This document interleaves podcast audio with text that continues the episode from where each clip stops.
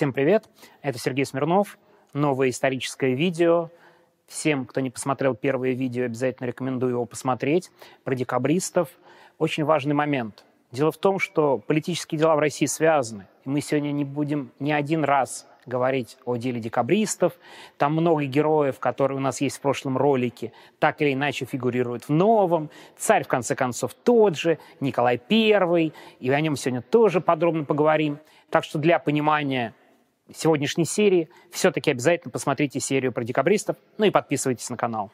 Николай I, как мы уже выяснили в прошлом ролике, приходит к власти на волне подавления восстания декабристов создает такое большое политическое дело, кого-то он осудил, кого-то отправил на каторгу, кого-то, кстати, помиловал, потому что много людей проходили по этому делу. Но важно, Николай понимает, что вот все дворяне, все молодые люди только и делают, что обсуждают Конституцию, изменения, весь свой срок, а он правит, между прочим, больше 30 лет, Николай уверен, что молодежь только и занята заговорами, разговорами про Конституцию, поэтому надо максимально все контролировать, за всем следить, в том числе даже за длиной бакенбард. Не дай бог они покороче или подлиннее, это верный путь к конституционным изменениям. Несмотря на разгром декабристов, Николай не был уверен, что вообще со всеми вольнодумцами покончено. А вдруг они где-то еще собираются и что-то там обсуждают Конституцию, права человека и какие-то такие довольно сомнительные вещи.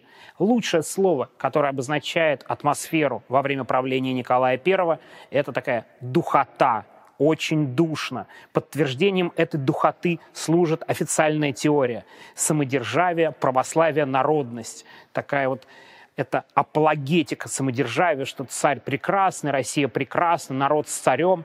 Тот самый народ, который во время восстания декабристов на самом деле поддерживал солдат, вдруг становится хорошим и прекрасным.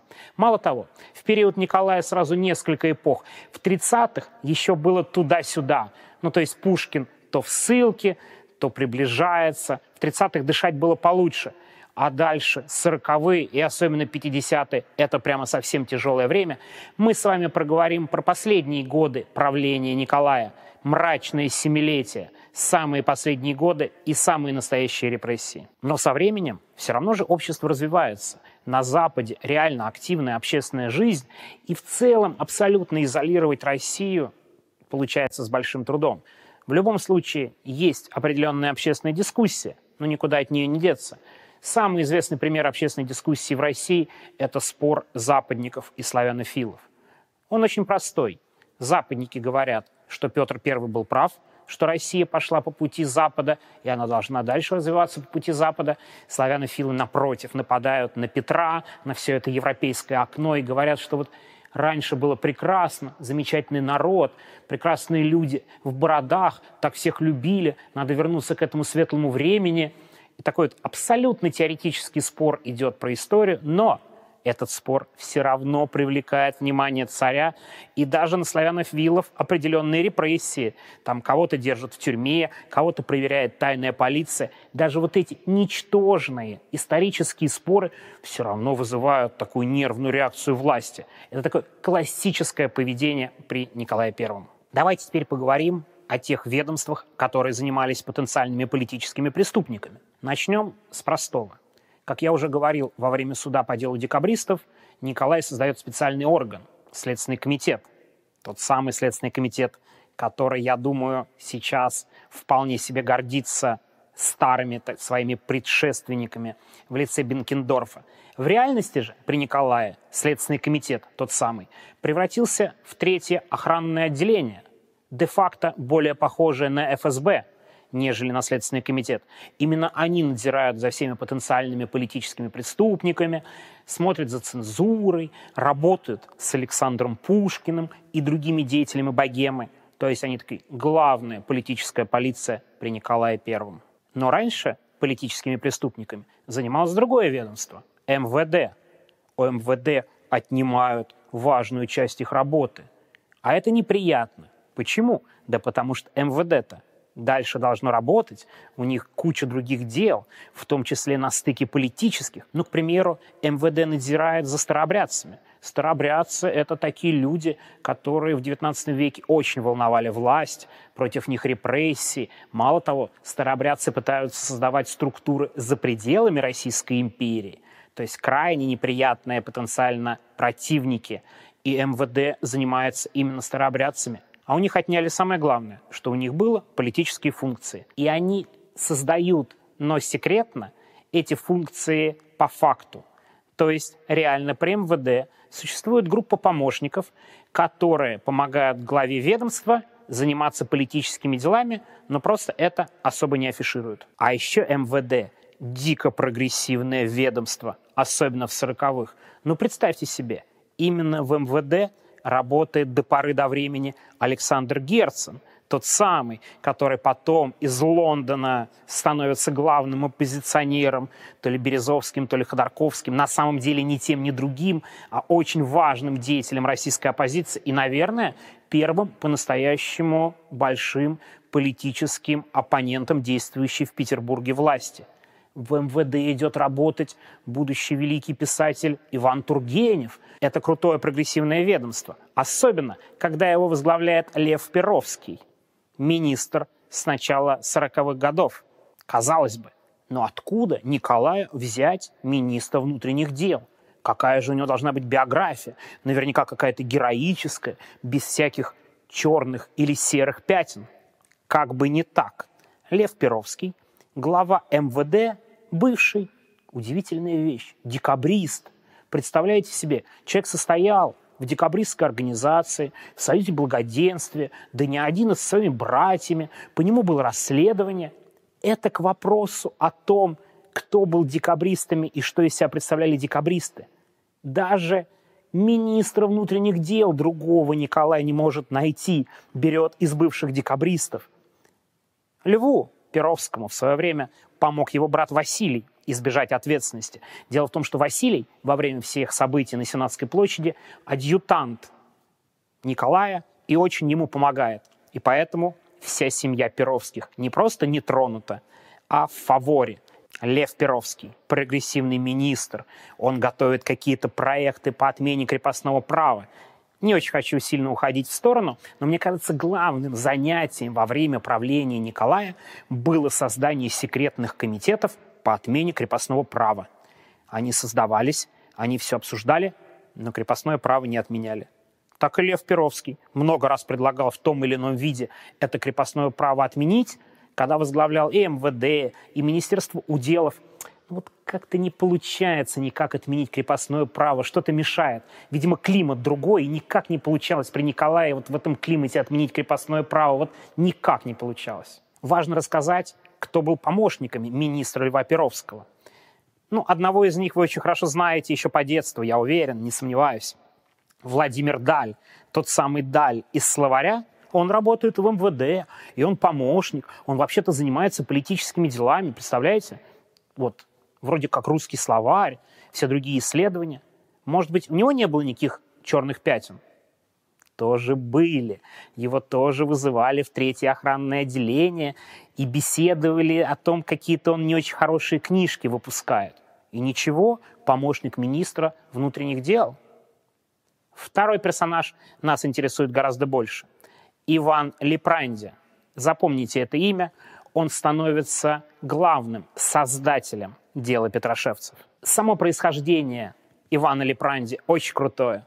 Он потомок мавров из Испании, переехавших в Италию, и из Италии переехавших в Россию. Русский патриот. Классический, других слов нет. Я немножко иронизирую, но в реальности Иван Лепранди, во-первых, считает себя русским, во-вторых, он очень храбро сражается в начале XIX века на всех вот этих конфликтах, которые были, Отечественная война, потом взятие Парижа, делает себе стремительно карьеру. И очень важная деталь. Лепранди – один из тех людей, которые в Париже следили за общественным порядком. И там он знакомится с методами знаменитого создателя французского уголовного розыска Видока. Вокруг Ивана Лепранди очень много разных историй, но мы даже не уверены, что он изначально был таким разведчиком, человеком, который создает русский уголовный розыск, занимается политическими делами. Почему? Он был очень вспыльчивым и очень любил дуэли. Это в Российской империи не очень поощрялось и мешало карьере. Однажды он вызвал на дуэль на шпагах лучшего фехтовальщика шведской армии и два месяца тренируется только чтобы его победить. Но карьере это мешает, и в какой-то момент Лепранди сослан далеко из столицы в глухую Бессарабию. И надо же, что именно в это время там же находится Александр Сергеевич Пушкин. И тот самый Лепранди, наш герой сегодняшнего рассказа, пишет о Пушкине воспоминания. И они прям сильно дружат, переписываются. Вообще очень странная тема провинциальный Кишинев неожиданно оказывается центром определенной общественной движухи. Именно в Бессарабии развернута армия генерала Орлова, и при ней декабристские общества действуют настолько открыто, что удивляешься. Мало того, именно в Кишиневе был арестован, так сказать, первый декабрист в истории Раевский – он был задержан в 1822 году за декабризм, за три года до восстания декабристов. Почему? Сам генерал Орлов потом рассказывал, что Раевский как-то очень неумеренно употреблял пунш и после этого приходил в такое состояние, что даже при Александре Первом, когда за разговоры и пустую болтовню вообще-то никого особо не наказывали, даже тогда он говорил такое, что его разжаловали и в итоге отправили в ссылку. Он был таким предтечей декабристов Раевский. И он был в том самом Кишиневе, где и служит Лепранди. Вот эти кишиневские вольности, где солдат учат грамоте, причем Раевский учил их не просто грамоте, а правильно писать слово «брут», «конституция» и другие не очень хорошие слова с точки зрения власти – в итоге с этой вольницей было покончено. Что делал Лепранди в Кишиневе? То ли он участвует в этих кружках, а многие говорят, что он был прям участником и тоже примерно то же самое говорит, то ли за ними присматривал, не совсем понятно. Но карьера Лепранди дальше развивается отнюдь не идеально. Какие-то места он находит, но резко она не взлетает. Он то в Турции, то в Польше, он знает там с десяток языков, но по-настоящему главное назначение он получает в качестве помощника министра Льва Перовского. Нам очень важен контекст. Когда же случился вот этот самый процесс по делу Петрошевцев и что же его окружает? Тут ответ очень простой и понятный. Петрошевцев задержали в 1849 году, а 1848 год – это год тотальных революций в Европе, того самого страшного ужаса для Николая и для всей самодержавной России и вообще для всех монархических режимов. Реально полыхает вся Европа. Есть знаменитая фраза, когда Николай входит и говорит, господа офицеры, седлайте коней, во Франции революция. На Францию Николаю было в целом наплевать, а вот на распространение революционных идей не плевать. Николай помогает любым монархическим режимам. Мне кажется, особенное внимание стоит уделить подавлению революции в Валахии и Молдавии. Приднестровье современное и Молдавия. Там Николай I помогает своему врагу, турецкому султану. Представляете себе, он просто подавляет революционное восстание и отдает эти земли турецкому султану, с которым через пять лет будет воевать через пять лет. Но до этого лучше уж монарх-враг у власти, нежели какие-то революционеры. Это главная идея Николая I. Но кто же стоит за всеми этими революционными событиями в Европе? Ну не народ же, правда. Наверняка это какие-то могущественные заговорщики, и за революциями в Европе наверняка стоят страны Запада. Кто, кроме стран Запада, может стоять за революциями вообще? Точно так же мыслит и Николай. Значит, нужно искать заговорщиков. Если в Европе этих заговорщиков полно, что вся Европа в огне, то наверняка в России тоже есть заговорщики. Просто их плохо ищут. Людей-то много. Общественные проблемы они обсуждают. Значит, наверняка есть заговорщики. А если есть заговорщики, то что надо с заговорщиками сделать? Правильно, их найти. Ну, то есть понятно, какая задача поставлена Николаем Первым. Нужны какие-то люди, которые могут быть заговорщиками, которые обсуждают революцию. А это вообще-то не очень большая проблема.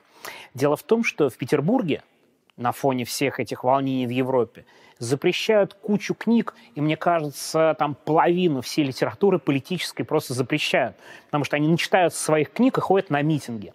Так примерно решил и Николай I, и просто массу книг запретил. Особенно вредные были, конечно же, социалистические книги, в которых проповедуются идеи равенства, братства и всего прочего. Но как-то так вышло, что вообще-то в Петербурге довольно много любителей такой запрещенной литературы, потому что они годами ее покупали и все нормально, и вдруг раз все исчезает с прилавков. А люди привыкли читать, обмениваться мнениями. И тут мы подходим к фигуре человека, который был большим любителем не только чтения, но и обсуждения книг, к Михаилу Петрашевскому. Он был главным заговорщиком, который должен был Россию бросить в объятия революции, ну, по крайней мере, по версии следствия. И чем же таким страшным занимается Петрашевский, и кто он такой? Вообще-то он был человеком странноватым. К примеру, он ходил в халате – ну да, вы поняли? В халате человек ходит в середине 19 века, это не ок. Ладно, Мусорский с похмелья в халате, это нормально. Но Петрашевский, общественный деятель в халате, читая книжки, ну это овер. Перегиб, конечно, за таким человеком я бы сам установил наружное наблюдение и максимально следил, как бы чего не вышло. Петрашевский собирает в своей квартире кружок людей, которые читают книги. Я бы вообще назвал скорее их собрание литературным кружком – самый известный из посетителей кружка Петрашевского, безусловно, Федор Достоевский, уже, кстати говоря, довольно известный писатель, в будущем еще более известный писатель, популярный, еще недостаточно модный. Дело в том, что Достоевского в какой-то момент в шутку начинают травить Тургенев, Белинский и прочие корифеи, Достоевский обижается, замыкается и вот ходит в этот кружок Петрашевского читать книги и обсуждать какие-то общественные вопросы. Что же происходит на собраниях Петрашевского? Во-первых, по пятницам Петрашевскому много кто ходит, реально читают книги. Петрашевский эти книги раздает и ведет списочек, кому он какую книгу дал. При этом сам по взглядам он разделял идеи Фурье, такой утопический социализм, такая совершенно наивная идея всех людей поселить вместе, и чтобы они все вместе все делали. Я уверен, что о Фурье вы знаете по слову «фаланстер». Вообще, по Фурье фаланстер должен был стать основой общества, а так фаланстер мы знаем только по прекрасному магазину в Москве. Обязательно покупайте там книгу, и это даже не реклама. Но повторюсь, задача поставлена. Есть какой-то Петрашевский. Мало того, что он собирает какие-то тусовки, он еще и поучаствовал в карманном словаре иностранных слов. Первый том вышел неплохим, ничего страшного и крамольного в нем не было.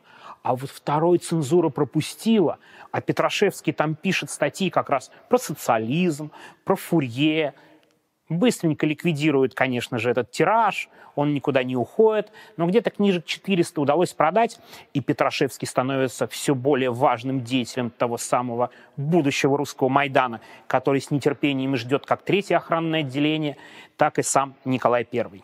Итак, у нас есть потенциальный главарь, у нас есть какие-то странные люди, которые ходят к нему на собрания. Кстати, вы удивитесь, но правительство и правительственные агенты Петрашевского называют коммунистом. Вот человек читает, читает книги, а он уже коммунист. По-моему, в принципе, довольно неплохая логика. Если есть подозрительное собрание, то, конечно, надо начать его разработку. А вот тут опыта у полиции и у третьего охранного отделения было очень немного. Да и они не особо хотели разрабатывать каких-то студентов, которые ходят, читают книги, обсуждают какого-то фурье, каких-то странных персонажей типа Маркса нужен был герой, который сам отправится вот в это логово оппозиционеров и революционеров и узнает всю правду. Такую задачу ставят именно перед Иваном Лепранди. Лепранди, будучи человеком умным, имеющим опыт разведки, понимает, посылать обычных вот этих полицейских шпиков, который выглядит как операцентра С с камерой стоять около дома Петрашевского, ну, довольно странная затея. Все поймут, что это за люди, как они выглядят, сразу видно, ну, это же полицейский агент. Поэтому Лепранди придумывает хитрый ход. В организацию Петрашевского нужно внедрить своего человека.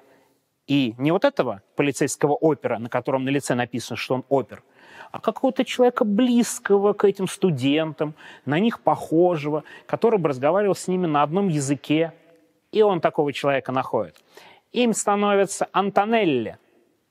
Странная русская фамилия. Да, вы правы. Это, конечно же, потомок итальянцев. Отец живописец, а сам молодой человек ничем особо не занимается, но ему нужны деньги. Образование неплохое, язык подвешен – сам готов внедриться в логово опасных экстремистов, и вот уже готова вся спецоперация. Лепранди внедряет Антонелли и начинает получать от него оперативные сообщения. Что же происходит на собраниях этого страшного литературного кружка Петрашевского? Но нам интересно другое. А гордился ли сам Иван Лепранди своей ролью? А вы знаете, не особо. Дело в том, что он постоянно валил вину вот за всю эту разработку на более высокие сферы, что он как бы был таким исполнителем. Ну, вроде как логичная штука, что он был исполнителем, но третье, охранное отделение почему-то не очень хочет заниматься заговорщиками. МВД хочет показать, что они вообще-то вполне себе могут составить конкуренцию третьему отделению. А еще в это время другая проблема. У царя повышается паранойя, и он, конечно, может вспоминать о корнях тех самых людей в МВД. Один бывший декабрист, другой там около декабрист, у третьего сомнительная репутация. МВД надо как-то показать, что на самом деле они борцы с революцией. И поэтому у них дело, поэтому они разрабатывают Петрашевского, а не третье охранное отделение, которое на это смотрит очень холодно. Потому что, господи, студенты, эти собрания, эти запрещенные книги у половины Петербурга их читают. Вот нам делать нечего заниматься какими-то непонятными людьми, тем более Бенкендорф уже умер, а охранное отделение возглавляет Орлов, Алексей Орлов, брат того самого генерала Орлова, о котором я уже рассказывал, декабрист из Кишинева. Мало того, именно Алексей Орлов спасает своего брата Михаила, подавая перед Александром просьбу о его помиловании, освобождении от ответственности. Что же такое сделал Алексей Орлов? Дело в том, что Алексей Орлов лично отличился во время событий на Сенатской площади и вот так со шпагой наголо бросался на заговорщиков. Многие, кстати, иронизировали по этому поводу, что на самом деле никакой атаки и серьезного давления не было, но в глазах царя человек, который с оружием в руках вел своих солдат на заговорщиков, был прямо главной опорой. И именно Алексея Орлова после смерти Бенкендорфа Николай ставит главой третьего охранного отделения. В итоге о Петрошевцах рассказывает самому Николаю. И он говорит, ну пора как бы заниматься этими заговорщиками, пора их брать. В итоге, в самый последний момент, аресты передаются от МВД, которые вообще-то на это очень рассчитывали, в третье охранное отделение. Ну, потому что они же политическая полиция, они должны задерживать политических преступников. И тут важнейший исторический момент. Петрошевцев задерживают в апреле 1848 года, за пять дней до вступления российской армии в Венгрию. Чем же это такое важное и значимое событие? Дело в том, что революция в Венгрии наибольшей степени угрожает стабильности у границ Российской империи, и Россия направляет огромную армию на помощь австрийскому императору, который де-факто уже не может подавить революцию в своей стране. Дело Петрошевцев напоминает дело Нового Величия. Там тоже есть совпадение по датам. Аресты по делу Нового Величия прошли за два дня до президентских выборов. То есть важные политические события. Николай живет вторжением в Венгрию, российское общество живет президентскими выборами, и накануне этих значимых событий задерживаются какие-то кучки революционеров и оппозиционеров, которые призваны дестабилизировать ситуацию в стране. Материалы на петрошевцев накапливают довольно долго. Лепранди инструктирует Антонелли, тот внедряется, ведет разговоры, все это фиксируется. Но вообще-то ничего особенного на петрошевцев нет. Но обсуждают они какие-то книги. Ну и обсуждают. Обсуждают какие-то идеи, часто очень сильно отстраненные от российской действительности. И обсуждают. Может быть, мало для обвинения? Есть версия, что Лепранди хотел подослать петрошевцам черкесов из корпуса императора. И знаете для чего? Чтобы предложить Петрашевскому союз с имамом Шамилем, с которым Россия сражается на Кавказе. Но это только версия. В любом случае, дело дошло до арестов петрошевцев, и они прошли до вот этих хитрых планов Лепранди по еще большей дискредитации кружка Петрашевского. Проходит задержание. Самые известные задержанные, конечно же, сам Петрашевский, писатель Достоевский. И тут третье отделение начинает поступать немного странно. Ну, они всех задерживают, но почти сразу раскрывают имя агента для задержанных, что это Антонелли всех сдавал и все делал. И это крайне удивляет и самого Лепранди, и МВД. А у третьего отделения свой резон. Теперь дело у них, никакой нужды в агентах МВД у них нет, мы теперь сами работаем тут напрямую с государем, с ним будем разбирать это дело. Поэтому МВД, пожалуйста, отойдите в сторону. Вы свое дело сделали, оперативные материалы нам принесли, а дальше уже будем рулить мы.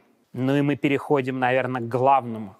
И в чем же таком обвиняют петрошевцев? На чем же построено их обвинение и обвинение писателя Федора Достоевского? Это совершенно потрясающе.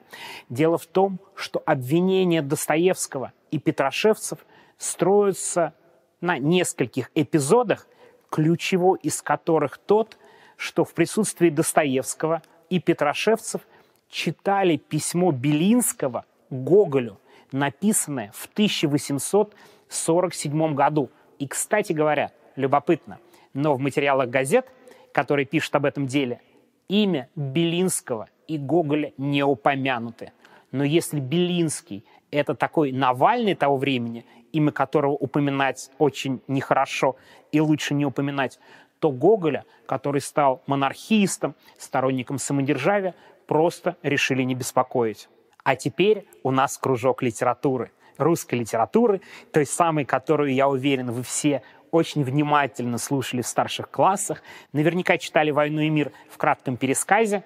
Ну, не все, но, скажем так, наверняка кто-то, кто смотрит этот ролик. На самом деле, к сожалению, мы мало понимаем, что русская литература чуть больше, чем литература. Вот то самое «поэт в России больше, чем поэт» — это полностью относится к XIX веку. И критик литературы Святопол Мирский довольно четко и интересно формулирует по этому поводу, что литература в значительной мере заменяла политику. Литературные критики — это почти политики. Белинский — самый главный литературный критик. Кстати говоря, последующие литературные критики — Чернышевский, Добролюбов — это, конечно же, на самом деле никакие не критики, а скорее политики. Что же делает Белинский? Белинский очень часто интерпретирует то или иное литературное произведение — с точки зрения своих взглядов. В 40-х годах Белинский, главный литературный критик, все, что он пишет, становится бестселлером, обсуждается. Он может сделать писателя модным, как сделал Достоевского с бедными людьми. Он может сделать писателя немодным, отписать от движа, как они с Тургеневым потом тоже сделали, сказал, что ай, типа, ты не гений, ты литературный прыщ. Это вполне серьезная шутка про Достоевского я чувствую, тут некоторые, подозреваю, разделяют эту точку зрения Белинского и Тургенева, которые шутили. На самом деле, особенно из тех, кто дочитал книги до конца.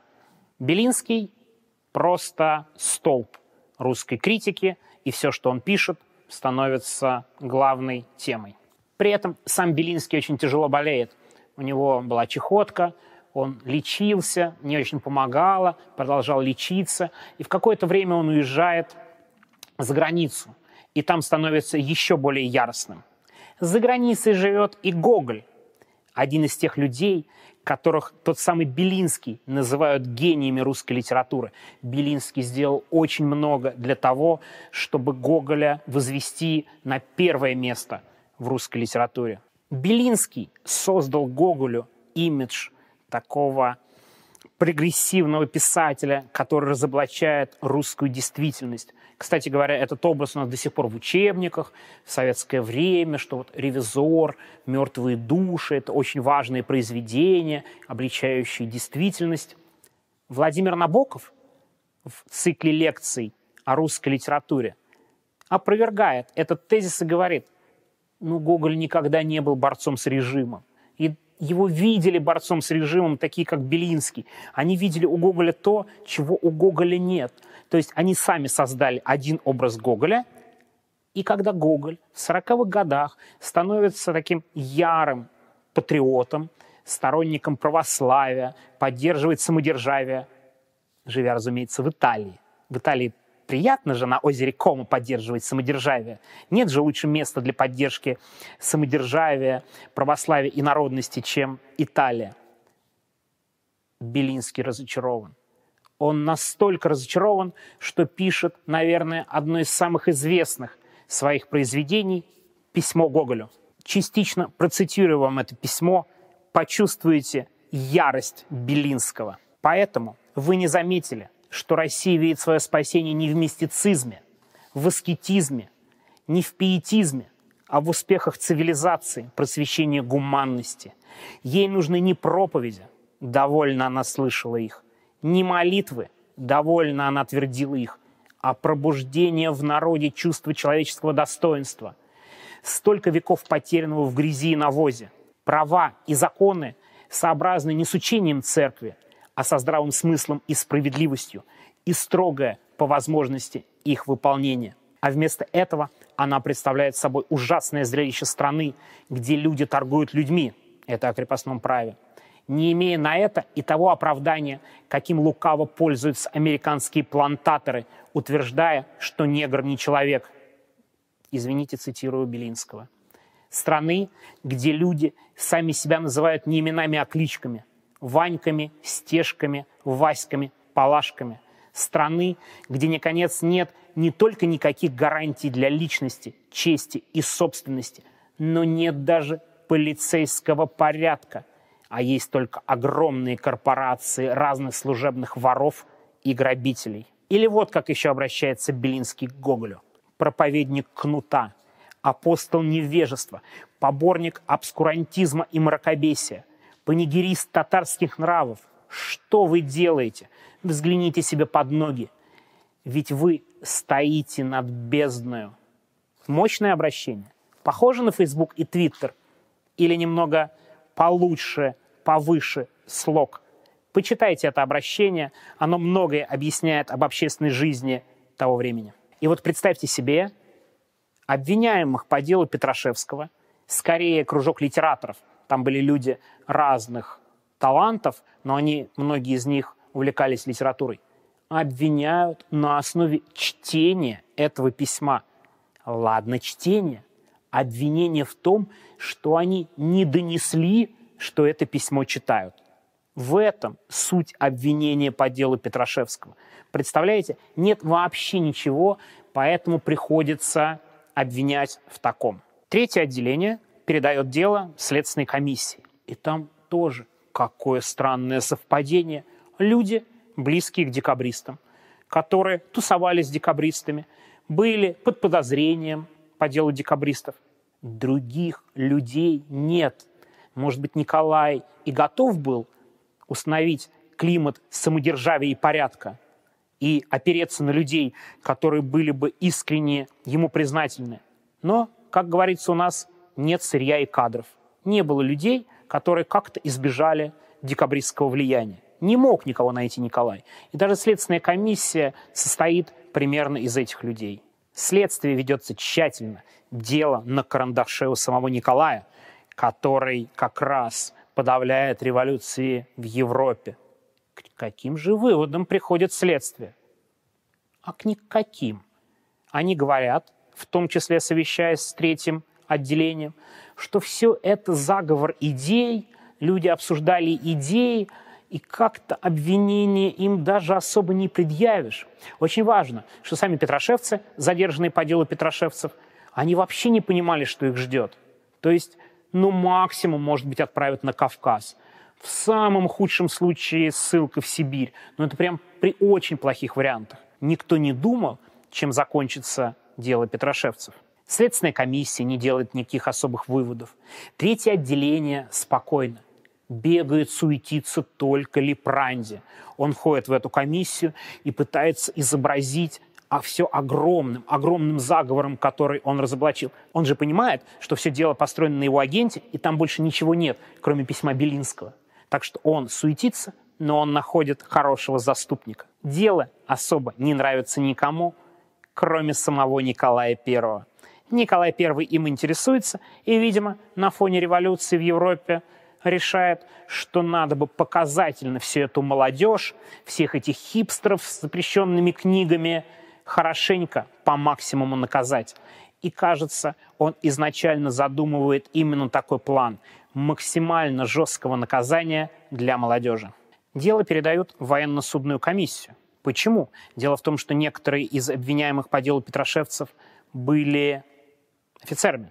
Всего по делу проходит 24 человека, один из них сходит с ума, и в целом Петрошевцев остается 23. Такая классическая цифра обвиняемых. В чем же их обвиняют? Ну, Достоевского обвиняют в недоносительстве по поводу письма Белинского Гоголю. Других обвиняют в изучении пагубных идей, в других крамольных произведениях, критикующих российскую действительность. Были и другие эпизоды. Один из обвиняемых, например, пытался публиковаться на Западе, другой пытался установить связи с поляками, которые тогда считались очень опасными для власти. Но в целом обвинение в глазах общества, а в это время уже появляется общество, выглядит не очень серьезным. И суд это понимает, но при этом суд понимает, что дело у Николая, что Николай за ним следит, что Николай будет принимать окончательные решения. И решает приговорить 16 человек к высшей мере наказания, имея в виду, что Николай, конечно же, проявит милость к этим молодым людям. Приговор. И что же делает Николай с этим приговором? Он его не утверждает, а передает еще в один суд, полностью военный. И военный суд, на удивление многих, и так этот очень жестокий приговор еще более ужесточает. Из 23 человек 21 приговорены к смертной казни – Петрошевцев привозят на Семеновский плац на казнь. Мне кажется, много где можно посмотреть эти кадры. В сериале «Достоевский», например, это, в принципе, неплохо изображено. 20 с лишним человек ждут смертной казни. Собрались зрители Петрошевского, и еще пару человек подводят к столбу, где их должны расстрелять, а остальные петрошевцы с наброшенными на голову саванами, стоят сверху и ждут, пока расстреляют первую партию и придут за ними. Команда выстроена, и они готовы выполнить приказ о расстреле. Представляете, как драматически было обставлено наказание для той самой молодежи, которая читала запрещенные книги и симпатизировала событиям в Европе. Приговоренные к смерти ждут приказа стрелять. Они прощаются друг с другом, последние минуты жизни, и в самый последний момент посланник от Николая. Императорская милость, никакой смертной казни, все помилованы. Петрашевский, глава этой страшной революционной группировки, приговорен к каторге без срока. Достоевский получает 4 года каторги, а потом его отдают в солдаты. Ну и другим петрошевцам назначают аналогичные наказания. Оттепель та самая оттепель Николая. Я уверен, что Николай с самого начала продумал жестокий урок для революционной молодежи и решил максимально наказать за изучение вредных идей. А теперь автопати, так сказать, к истории про Петрошевцев. Сам Петрошевский сослан в Сибирь, в том числе в село Шушинское, то самое село, куда в ссылку чуть позже – отправит Ленина. Семеновский плац, где проходила казнь, в кавычках, петрошевцев, увидит еще несколько смертных приговоров, последним из которых станет дело народовольцев, которые убили императора Александра II. Одной из казненных будет Софья Перовская, внучатая племянница Льва Перовского, того самого министра внутренних дел, при котором и произошло, случилось дело Петрошевцев. И последнее, самое, наверное, интересное. Что же случилось с Иваном Лепранди? Представьте себе, после этого дела он подвергся, не побоюсь этого слова, травле гражданского общества. Ему отказывали в приемах, с ним не здоровались на улице, и ходили слухи. Освобожденные через некоторое время петрошевцы, даже встретив его на улице, избили. Лепранди долго не может найти нормальную работу и очень жалуется, что вот это дело петрошевцев разрушило его карьеру. И ему пришлось очень тяжело, а он ведь так хотел защитить Отечество от революции и от разной другой смуты. Это был второй выпуск из нашего сериала про российские политические суды. Ставьте лайки, подписывайтесь на канал, обязательно оставляйте комментарии.